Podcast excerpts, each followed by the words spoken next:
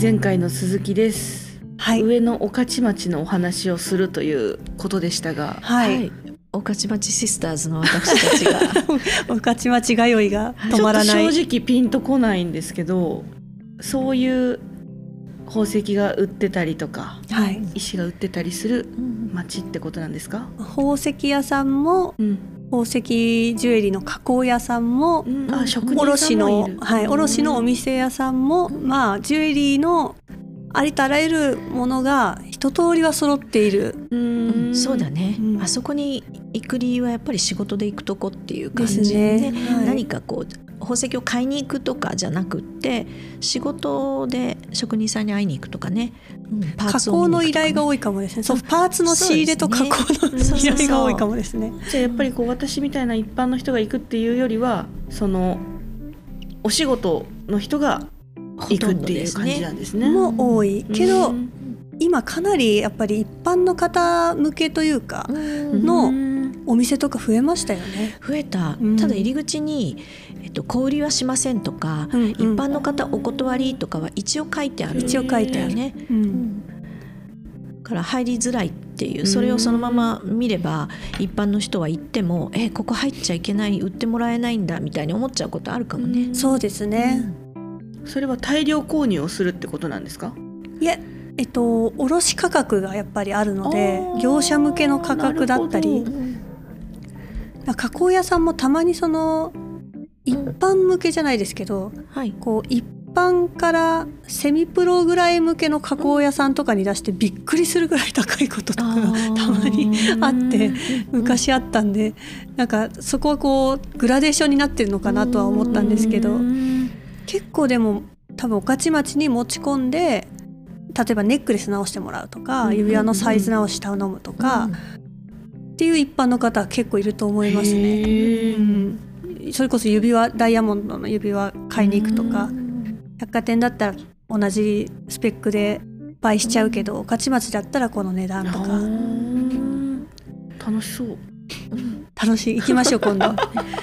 私たちはね馴染みのところに出そう入りですねしてるので。主に、うん。うん。あのあ、行きつけのお店があるんですか？もう加工この加工はこことかって。なるほど。はい。うん。石買いに行ったりとか職人さんに加工頼みに行ったりとかね、はい。一般の方はね普通に買い物したりしてますけそどねね。宝石屋さんでね。うん。うんまあ、プロユースのところほど平日の夕方には閉まっちゃったりするから夜が早いよね。ですよねもう5時ぐらいに閉まってるもんね。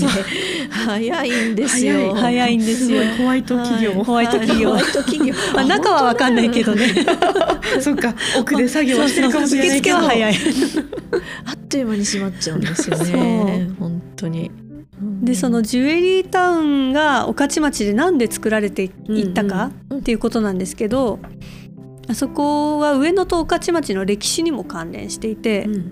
江戸時代にあの寛永寺ってありますよね。上野の大きいお寺、有名なお寺ですね。はい、のあそこをはじめとするお寺とか神社っていうのがとても多くてあの上野界隈とかあと谷中の方とかも歩いていくといっぱい道沿いにあちこちにお寺とかあるのが、お寺はい。ね。あるんですけど、うんうん。だったりあと武家屋敷が当時すごく多いという土地柄だったみたいでで刀の唾だとか、いわゆるその刀装具刀周りの装身具を作ってたりあとん。同時に仏具を作るっていう職人さんが多かったのででそれでどうしてもそこに職人さんが集まる土壌があった。うん。でその江戸時代には刀唾だとかあと刀装具でいうと塚頭。塚頭って刀の持つところの柄の一番端っこについてる語りうんだったりとか、うん。あと目抜きっていうわかりますかね？目抜きってあのそれも刀を持つ塚のところにうん。左右についてる小さな金具なんですけどはい。それよくこう刀の手で持つところって網網の紐でこうくくってあったりするじゃないですか。あれからチラッと覗いてるぐらいのもものなんですけどそこにいかにおしゃれをするかみたいなのがすごいな。あんまり見えないいじゃんみたいな感じなんですけどそこが目抜きって言って一説にはそれが左右からペタンとした金具で挟むから、はい。それをそのまま帯留めに転用してたみたいなものでもあったらしいんですけどっていうまあなんかそういうものを作っていた職人さんたちっていうのがあの江戸時代のが終わって明治になってで配当令が出ますよね。配当令が出て刀持っちゃダメよってなった時に一気に失職して。そりゃそうだね、はい、それで食ってたのに武士いなくなったら大変ってなってそこからその上野御徒町界隈の職人さんたちはジュエリー職人に転向していったというなるほどっていう歴史があるんですよね。でその後その戦争が終わった後は家庭から売りに出された宝飾品を扱うお店っていうのが増えていってで日本有数の宝石街になっていってたという歴史があるんですよね。はい。そうですよね。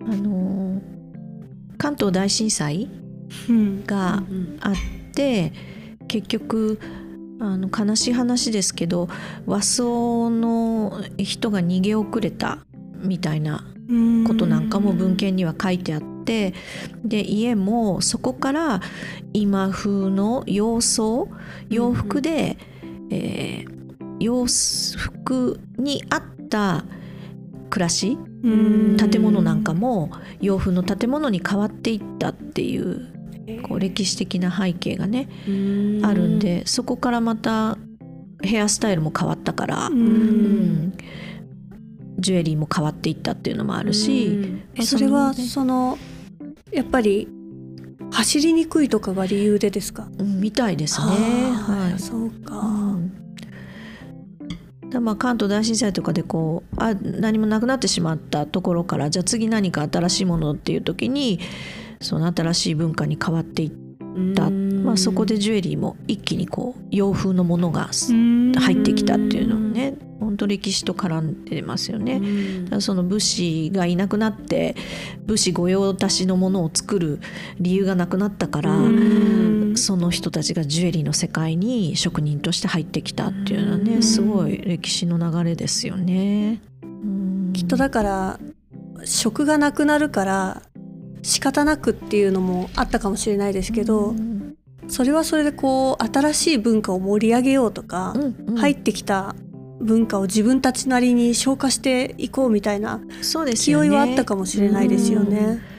例えばキリシタンなんかが西洋からその宗教がもたらされた時とかは日本でも十字架とかロザリオとかがね流行してみんながそれをまあ多分わけわからない人もいたと思うんだけど綺麗だからっていうことで身につけてた人がいたみたいですね。やっぱジュエリーとしてね。ただ今度キリシタンが禁教になって、うん、その宗教ダメよってなった時にはそういうものを今度持たない。別なものがまた流行していってって。でその後ちょっと日本の和装の世界っていうのはやっぱり地味でなきゃみたいのもあってね、うん、帯留めなんかもこう派手なものもあるけれどもやっぱり西洋のルビーとかサファイアとかね、エメラルドみたいなものとはちょっとこう趣旨が違っていて、うん、割と控えめで地味なもの、うん、うん、なんか着物を引き立てるみたいな感じのものが多いっていうのは、やっぱ日本人のこう感覚としてそうです、ね、目立つ派手なものはつけない。みたいなね、うん、のもあったのかなと思いますよね見ててね。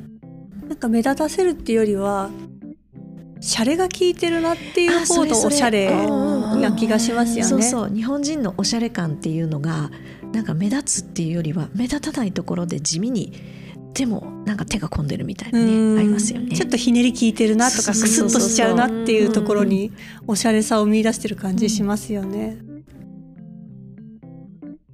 そうなってくるとやっぱりいわゆる今だったら私たちがジュエリーと聞いてパッと思いつくようなネックレスだったり、まあ、イヤリングとかっていうものはそんなにはやっぱりなかったってことですよね。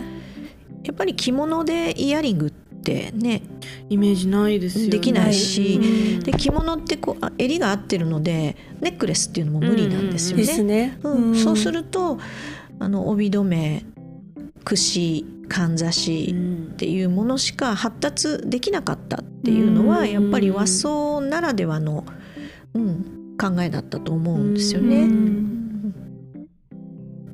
指輪っていうのはどうだったんですかね？指輪はね当時もやっぱりすごく憧れのアイテムだったみたいですよ。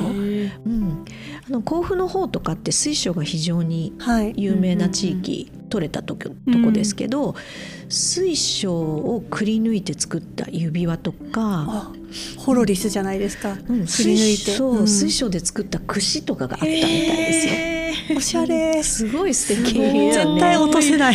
そうそうそう。まさにあの小林さんとかはるかちゃんが好きなあのガーディアンズの世界ですよね。あ ガーディアンズの世界ですね。はい。ちょっと刺してみたい。憧れの。そう。すごいおしゃれなねリングが載ってたんですけど、水晶をくり抜いたところにね写真みたいなねあのものを入れたりしてたリングとかね。やっぱ甲府を中心にそういう装飾品っていうのかな、うん、水晶でできた装飾品ってね、うん、うん、大変だと思うんですけどね、あの水晶って曲げられないしくっつかないし、加工大変だと思うんですけど。ですよね。削る以外基本的にはないですもんね、できないからね、でもそういうものが流通してたようですね、あの知らなかったですけど私も、指輪ってやっぱりそう考えると着るものを選ばないしプライベートというかこうパーソナルなアイテムとして着物でもいけるし、ね、着物でもいけるし、やっぱり身につけやすかったのかもしれないですよね。うん、そうですそうです。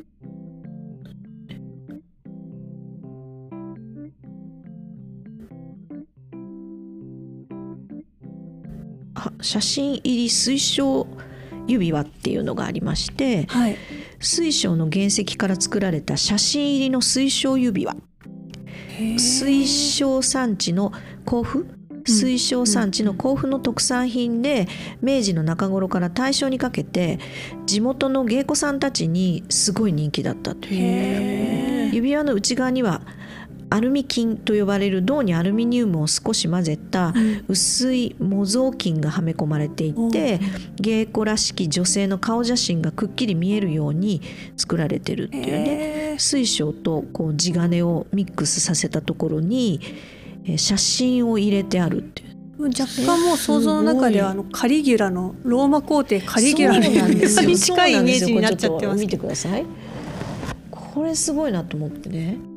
あへえパッと見金にお花の模様がシルバー色に見えてるんですけどこの金色に見えてるのがその内側の貼ったメタルが透けて見えてるってことなんですね。透けて見えてるってことですね。おしゃれ。まさにそのカリギュラのリングみたいにね。そうですね。内側に貼った金属が水晶の表面から透けて見えてでそのリングの一部分に芸妓さんの写真が入ってるっていう、よっぽど好きだったんだろうなその芸妓さん。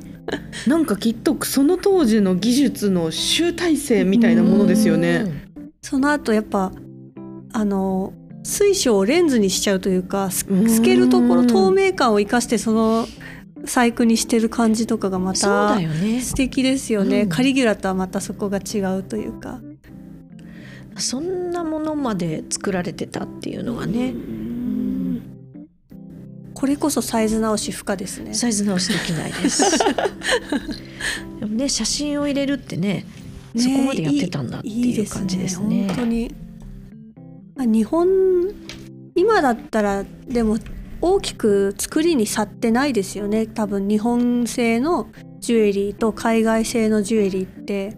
なんか技術的にはこう世界中にマックがあるのと同じように、均質化されてってるようなイメージがあるんですけどその作り方ものづくり。ものづくり。はい、うん、例えばなんかフィレンツェとかに行くと、うん、私たちから見るとね単なるデザインに見えるんだけどこう地元の人から見るとフィレンツェ独特の、うん、模様だったりのよく女性のこう夜寝る時の下着についてるレースの部分なんかをモチーフにした、うん、フィレンツェ彫りっていうのかな、はい。うん、地元の人が見たら、ね、あフィレンツェ独特のだなみたいなのがあったりするんですよね。うん。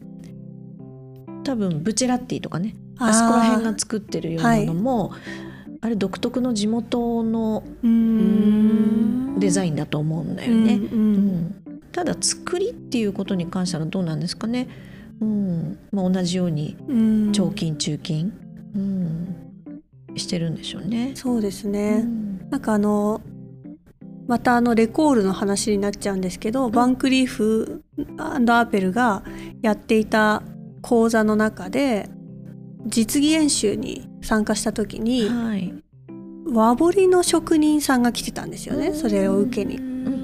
でやっぱり和彫りだとそのタガネを使って金属を彫り込むっていう時に、うん、和と洋だと決定的な違いがあって和だとタガネを手に持ってタガネってあの先がこうとんがってたりいろんな形になっていてそれを金属に当てて掘っていくんですけど和彫りだとちっちゃいトンカチみたいなものでそのタガネのお尻をコンコンコンコンって叩きながら手前に引いていくんですよね、タガネを。でそれで掘っていく手前に掘っていくっていうのが、まあ、伝統的な彫りのやり方でで洋彫りは逆で押して掘っていくんですよ。で押してその押すフリーハンドの手の圧で掘っていく。だからあの線の出方とかも厳密にはちょっと違ってて日本のものって結構力が強くてシャープだったりとかするんですけど、まあ、柔らかい線を洋彫りだと描けるみたいな,、なんかそれはやっぱりあのレコールでやった時はやっぱり洋彫りの手でギューって押しながらこう彫るみたいなやり方をやってたんですけどその和彫りの職人さん隣の席にいた人も、ややりにくいって言ってました。やっぱりその向きがまず違うし自分の力でやるのか、その向こう側からその土でおたふく土とか言うんですけど、まあ、トンカチで叩くようなやり方で掘るのでやっぱり全然違う。よね、結構掘りはそこはなんか決定的な違いだなって思いましたね。ちょっとその話はねまたいずれ作りのなんか地域差みたいなものも取り扱ってみたいですね。うん、というわけでじゃあ和装に似合うジュエリーというかまあ和装とジュエリーですね。似合うというか、あの着物着る機会ってもなかなかないですけど。なかなかないですね。ね。もうね昔は着られたんですけど私も自分で、はい、帯締めるのね五十肩とかなってね手が後ろに行かない結構 みたいな。肩回らないと難しいですよね帯そう、うん、なんか着物も旅館で浴衣ぐらいしかね今着ない感じですね。くるくる回すだけで なんとか。でもちょっと今ね羨ましいなって思うのはこう履物とかね、うん、普通に今浴衣にねビーチサンダルとか、うん、うんスニーカーとか履いても良くなりましたもんね。ですね、うん、そういう自由度がね上がったのはいいなと思いますね。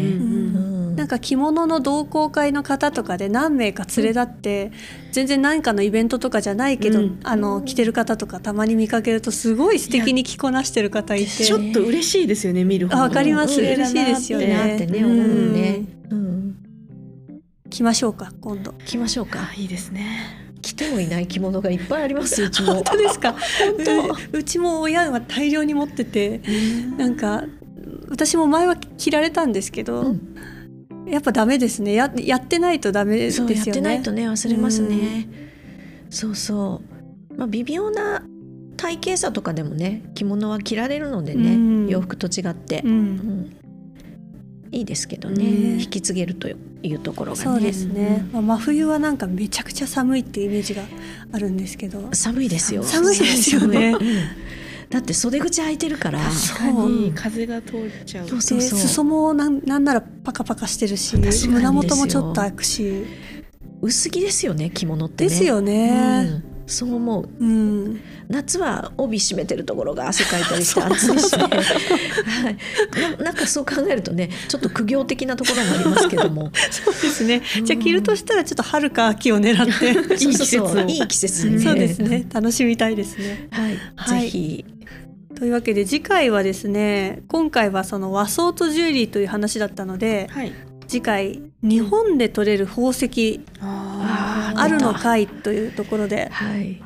ちょっとお話をしていければと思います。はい。はい。というわけで今日はここまでですね。はい。はい。はい、ありがとうございましありがとうたご。ざいました。ありがとうございます。コラコランダムは毎週土曜日12時配信です。ぜひフォローしてください。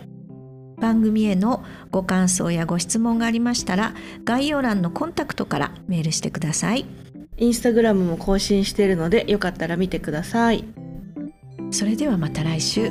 良い週末を。さようなら。さようなら